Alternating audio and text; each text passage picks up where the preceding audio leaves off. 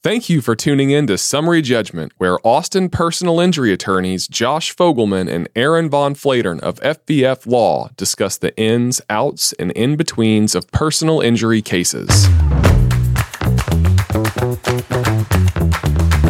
All right, welcome back to Summary Judgment. Uh, we're here again with myself and Aaron Von Flatern and Margaret Von Flatern, and we're going to continue our discussion about COVID, uh, focusing a little bit more this time on sort of uh, how FVF was uniquely positioned to handle such an abrupt uh, transformation.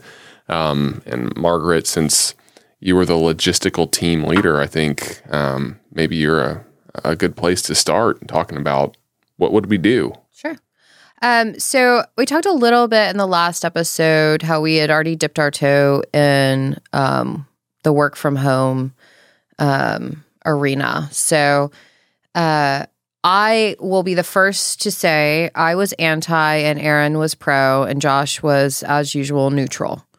um, um, so he Josh was on the side of whatever was going to work. yeah, that's right. But also um, on the side of judging whatever failure occurred. A hundred percent. Um, so I do think that the baggage that I brought from a more corporate environment um, really informed what was my initial, um, what were my initial feelings around work from home, which is as soon as your boss is not there to make sure that you're working, um, you won't work. Um, and that is definitely, um, it, it just was incorrect. And I think Aaron rightfully, um, even before COVID, said, absolutely not. Like, that is not, first of all, we don't have a team in place that would behave in that way.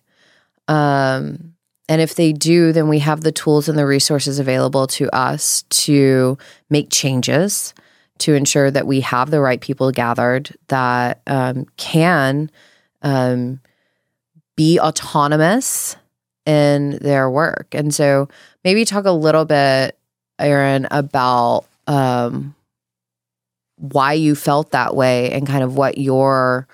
Um, yeah.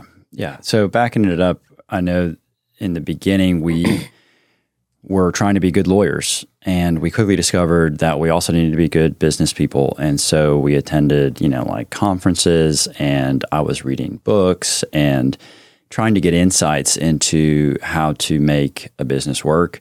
And once we had people working with us for us, uh, it became important to learn sort of the the ideas of management and uh, what that boils down to is is psychology. Just like we're all trying to manage ourselves, there's a recipe to it. It's chemistry, it's alchemy. It's not exactly a science where you can say this is going to work and this isn't for a particular person. Everybody's a little bit different. Um, there are some people who need to have someone standing over them in order to get things done. Mm-hmm. You know, they'll get more done that way. Will they burn out? Will they be unhappy? Will they leave anyway? You know, who knows? Um, but those people certainly exist. I kind of knew that our team uh, was full of high level professionals, people that took lots of pride in their work. They fit exactly into the model that you know the management 2.0 advocates were talking about, and that is if you want to get those people at their peak performance, you need to figure out how they tick, figure out what gets them hopping out of bed in the morning. And it turns out it's things like, you know, autonomy, purpose, working on mastery. Mm-hmm. And that fit right into what we were doing. You know, every lawyer on earth is working on mastery if they really examine their practice. Um, and, and, every paralegal, you know, we, you'll never get there. That's the point of mastery is you'll never get there. You can only keep improving. Um, purpose was something that we just kind of already had going for us. We felt strongly about our clients um, and and what we needed to do for them. We felt strongly about making personal injury law something different than it had been advertised on TV. You know, elevating it. So we felt like our purpose was clear. Um, just supporting each other at work was a purpose for us. Um, and then there was the question of autonomy. not just the autonomy where it's like, hey, we have a flex schedule. You can show up between seven and eight thirty. Um, you know, a, a true, truly autonomous person gets to decide exactly how their day goes. They can decide if they want to get things done at one in the morning while their kids are sleeping and take care of their kids at three in the afternoon when they come home from school.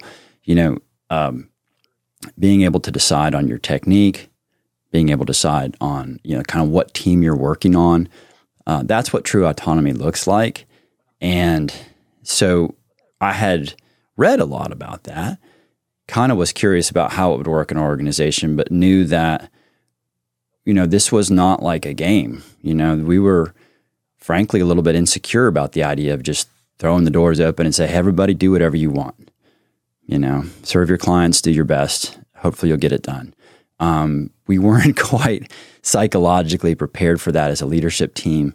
And I'm a little bit grateful to COVID for having forced that issue and saying, no, you're going to have to. You're going to have to trust. And that trust, you know, thankfully was rewarded by our team just digging deep and, and making it work. Yeah, it was, you know, I remember having conversations with y'all about that. Uh, what level of autonomy did we trust the organization and the members of the organization to have during this time? Um, because there was a lot of pressure and a lot of stress, you know, when we were trying to figure out how we were going to survive COVID. And we talked a lot about well, what level of oversight do we have? Mm-hmm. There were programs like Toggl and some other mm-hmm. uh, some other systems that we could have tapped into to really observe and manage and evaluate each individual team member's productivity, and we could have micromanaged. We could and have spied. We could have spied, like a lot of corporations did. Yeah, and I, I think. Uh, ultimately we decided and a lot of this you know came from you two with my support of course. You're very switzerland like support, very much very much. I think we decided that the better option was to trust and see how it went versus be big brother and demonstrate a level of distrust and try to maintain complete control. And I think that that decision was rewarded by our team really standing up and demonstrating to us what they were capable of doing, both individually and as a team together. And I found it pretty interesting as things unfolded and as it as the work from home, the remote work um, evolved, I found it pretty interesting to see how you still had a level of accountability within the team where if a person wasn't carrying their weight, even if you weren't there in person to observe it, it be it was made known, it rose to the surface and was something that could be addressed um, and you know everyone remained accountable and mm-hmm. and everyone adapted and has done or continues to do a great job of uh, holding themselves accountable to their own standards, which which are high. Yeah, inventing your inventing the systems of accountability and support is something. I mean, the team did that. You know, we didn't tell them how to be accountable. We didn't tell them how to support each other they had a few platforms that we provided them, and they they ran with it, and uh, it was pretty remarkable. Yeah. So, um, a hundred percent. And I think that two things. First, once we decided or of enforced the issue of we're going to be a predominantly remote uh, workforce, then the two questions came up, which is the first was how do we maintain our culture? Um, you know, we are an organization that really values that face to face interaction, um, not just for the business purpose of collaboration, but for establishing deep and meaningful relationships with each other. Um, we have always had a, um, a really robust uh, community outreach um, program in the organization. You know, we do a lot of service work together. We do a lot of team lunches. We do a lot of team building. We just spend time together um, and think it's important that um, we foster those relationships inside the organization. So we had to figure out how do we continue to do that um, in a remote environment. And, you know, and then the, the next thing that we and I won't go into a lot of detail about that because I think, you know, a lot of companies did that. And there's, you know, we had virtual all staff meetings, we had a virtual um, birthday party because we do birthday parties instead of holiday parties on our anniversary. You know, there's we did the stand ups, which we've talked about previously, but we really were intentional in how we brought people together initially virtually and ultimately it, like physically together and use that time um, with real purpose. The I think from a uh, organizational perspective and a team building perspective, the other piece that's really important that came out of COVID is who we had on the team. And so the vast majority of staff did really well in the transition. Um, but COVID really shined a bright light on um, folks for whom FVF wasn't the right space for them in either their practice or um, in whatever role that they were playing for us. And so, um, I'm so grateful for the opportunity that COVID provided us to really start to be so um, laser focused on uh, the individuals that we bring into the organization. And specifically, what we um, looked for now that is different maybe than what we were hyper focused on before are folks who share our common values.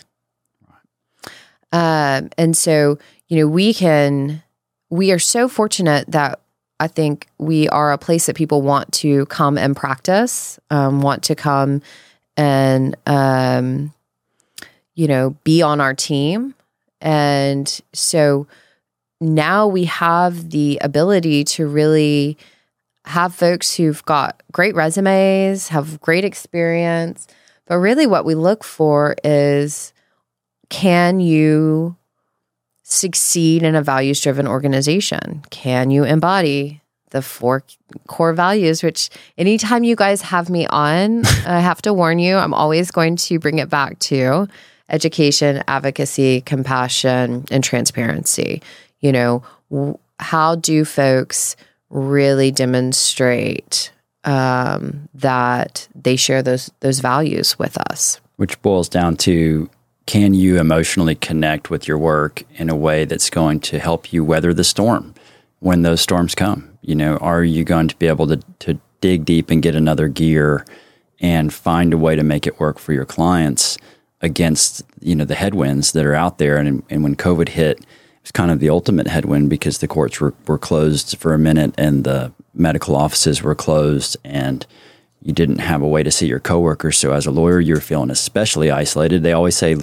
you know, it's a lonely practice, referring to the fact that most lawyers, although they can be on teams, they typically have to do the hard work alone. And so when you're also physically isolated, you know, you're just down in a dark well. and if you have to stay up till two in the morning to make a motion hearing work, um, you've you've really got to dig deep. And so, you know, having a good attitude can only go so far. I think it's that emotional connection that helps you reach deep down and, and just say, I've got to do something special here. Yeah, I think you know a lot of uh, what I what we have seen evolve from our team members s- sort of rising to the occasion is a lot more self sufficiency as well. I think when you don't, when it's not easy to walk to the neighboring office and say, "Hey, how did you handle this?" or "What should I do here?" or "Hey, do you know a case that says X, Y, and Z?" Uh, I, I think it triggered a lot of our team members to really have to learn how to problem solve creatively on their own, to do research projects on their own, to learn about the other extraneous resources that are available out there beyond our organization, uh, tapping into the larger network of trial lawyers and personal injury lawyers in our community and in our state and become more involved on those listservs to, uh, you know, get help, um, ask for help and get help. It was, it's been one of the kind of huge positives that has come out of COVID for our team is that true development of autonomy and learning their own style of the practice of law, learning how to make decisions on their own and become less reliant upon other people in the organization to hold their hand into the fire. Um, and, and I think you know, the people in our organization have done a really incredible job of that, of kind of coming into their own through this process, despite the odds being stacked against everyone in this practice from not being in a cohesive together environment physically. And credit to Margaret for for putting together such a strong team. I think when she came here, um, as we talked about in previous podcasts, she had a background with a kind of a big Fortune 500 company and, and managing a team over three states. Um, and her skill set included the ability to put together teams that were uh, dynamic and functional. Uh, Margaret, could you talk a little bit about your evolution as some, like the way you viewed putting teams together before, how you were sort of trained in the corporate culture? Mm-hmm and then how it has evolved in the FVF world where we've got, you know, what I consider just such a, a magical team of, of all stars. Yeah. Um, so the corporate world is just so different. Um, and I think, you know, there's lots of fancy tools that we use in corporations. There's lots of consultants that sell us lots of books and do um, lots of you know, tests and evaluations to tell us where we have gaps in competencies and behavioral tendencies that make good teams and all of that kind of stuff. And we do utilize some of that um, in our hiring practices today or in our team building practices today. But we use that information um, in a more intuitive way. So, you know, again, going back to understanding what our values are and what we're looking for um, in individuals, you know, we're not so prescriptive in how we hire.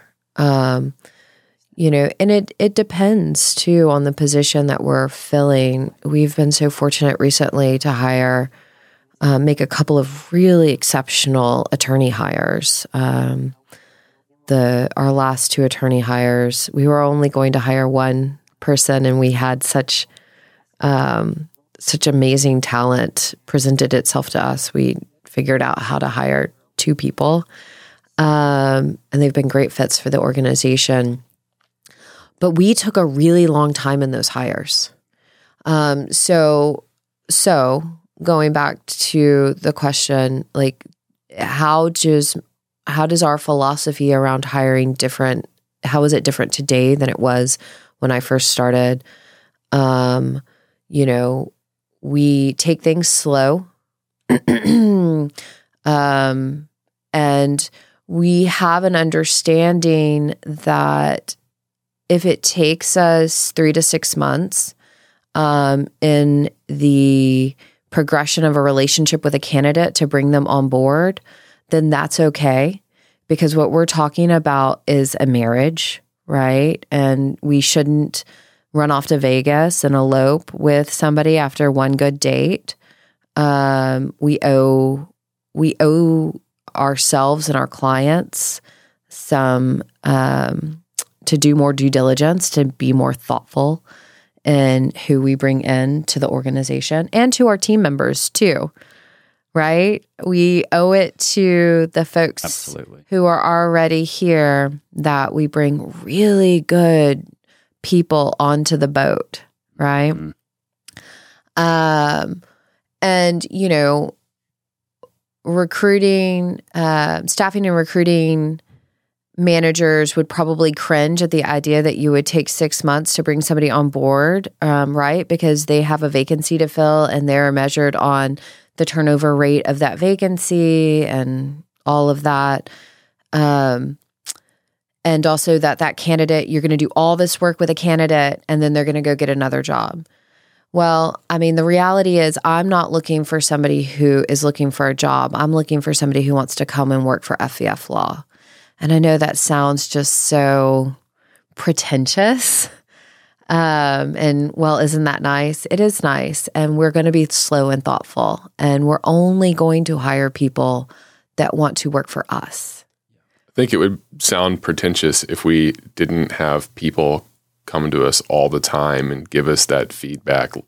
like, we weren't looking for a law job. We wanted to come and join your organization because we'd heard so many positive things about it. So, Well, credit where credit is due there. it's great that you know we pride ourselves on being a five star law firm and you can go to our google reviews um, and if you are a previous client and haven't left us a five star review you may do that now um, um, I'm kidding, but you know, you can go and look and see what our clients say about us and what I, and that makes me very proud, right? There's so many hundreds and hundreds of thoughtful, um, Heartfelt. heartfelt um, feedback about you know our team and the experience clients have with us. Um, what's also wonderful is when we get that feedback from our staff, right, or from defense attorneys that work with us who say we're great to work with, or you know other people in our space who recommend us as uh, either an employer or as a PI firm for um, clients. Like it really does mean the world to us that we um that we are thought of highly. And I think, you know, again, you two set the tone for that. I mean, the way that both of you walk through our community impacting people that you come in contact with, whether it's when you wear your FVF hat or your own personal hats, is just incredibly meaningful. You know, you are both earnest and um, really good guys, um, good people. And, you know, and Thank we, you. you're welcome. Um, you need a haircut, but Maybe maybe a slight trim.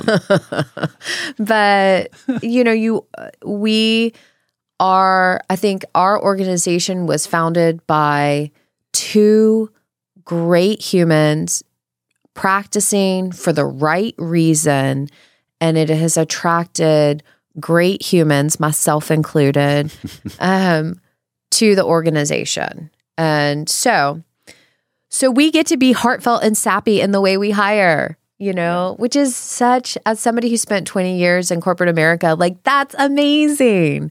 Like we really do get to know people and bring the right folks with, um, with the right reasons onto the boat. And that's, that's great. And, you know, we have people who've been with us since day one, you know, we have, um, and then we have, you know, more recent hires that I think will be with us, you know, hopefully for the next 10 years. And it just, it feels like a really, a really great family. You know, the stakes are high for our hiring, and I think that's part of why um, we we approach it so philosophically. You know, there there's the stakes in our clients' lives. You know, basically like they're depending on the people that we attach to them, and you know, a lot of them have been through just tremendous catastrophic trauma. They're dealing with with children who are trying to process that, and if you're not putting an A plus person with them you're really doing them a disservice. Not to mention, you know, like the money stakes at the end of the case right. because of how you practice law, um, and not to mention um, the stakes of you know what what comes out of those reviews is a charge to the whole team. So when we get a positive review, it kind of electrifies the whole team, and everybody high fives, and it's like we need that fuel for this fire and there's really no room for error there when it comes to the philosophical alignment. Mm-hmm. Um, so, again, credit Margaret for uh, being so thoughtful about the process. Well, and I will say, and ruthless about cold. Cold blooded. like that was all the warm, fuzzy stuff about, you know, creating the environment, bringing the right people on the boat. But when somebody is rowing against the boat, they're invited off the boat right? So we are not the right fit for everyone. And Mainly. and we have really talented folks who've come and worked for us that we have mutually agreed it's not a right, it's not a good fit. Um, and I think that that's from a business perspective. I would love to see other leaders and organizations um, approach um, hiring and retention um, in that way. And, you know, we are very transparent from the, like, there's no, no one's ever, like, I don't know that um, anyone has ever leaving FVF is is most like most of the time is a mutual decision that two parties are coming to because it's just not a good fit um, we're not a good fit for them. They're not a good fit for us, whatever it is. But again, we lean into transparency um, in the process. Um, we have someone that we hired recently who um, is um, probably editing this podcast, um, who we were hiring for a position. Maybe in the room with us right now. maybe. Perhaps. Um, but we started the he he laughs and comments and tells people now that um, the way we um, approached like our third or fourth interview with him is I sat down and told him, told him all the reasons he could get fired from FVF, um, which I don't think I actually put it that way. I think the way that we describe it to folks is like this is what we're looking for, and this would make somebody not a good fit. And so let's talk about whether or not those like whether or not we're good fits for each other before we ever decide to make this thing official. You know, um, you wouldn't go on a date with somebody who like fosters cats when you have a severe cat allergy, right? I know where you were going with that. I'm I'm gonna bring it home. I'm okay with that one. I'm gonna yeah. bring it home. I was going to um, say, there's nothing wrong with fostering cats, Margaret. I have a severe cat allergy. I'm kidding. Psychosomatics. Um, but but I just think, you know, there are some things that aren't necessarily divulged through the normal hiring process. There are some ways that organizations don't lean into radical transparency that um, make it hard for people to make a good decision on whether they want to, you know, invest their time in your organization and agree to come and work for you because you haven't been forthright and transparent about who you are. Um, what you value as an organization, what it's going to feel like and look like to work here on a day to day basis. You know, a lot of times um, what companies will do is put their best foot forward and it's all about it's a one-way conversation. It's all that applicant giving you all the reasons why you want to hire them. Well i think that these relationships go both ways. You know i can fail you as an organization you can fail me as a team member yeah. and so i need you to know from the jump what it's going to look like to work with us, you know, and to work on this team and to be a team member. And so that's really important and it's been, you know, coming back to why are we talking about this in the in a post-COVID age or what does this have to do with COVID? COVID shined a bright light on whether or not everyone on the team was pointed in the right direction and what were on the same page with our mission, vision, and values. Yeah, I think you know there's a lot to talk about with regard to COVID uh, beyond how it impacted the organization. There's a lot uh, of logistical changes that occurred in the practice mm-hmm. of law itself. In the interest of time, I think um, probably talk about that in a later episode. Um, but it's uh, interesting to sort of reflect and think back about what we went through and how this uh, pandemic really changed the fabric of who we are as an organization and highlighted what we were doing well and helped us adapt and change those things that presented an opportunity for improvement. So, thank you both for your insights here. Um, thank you all for listening and tuning in, and uh, we look forward to seeing y'all next time.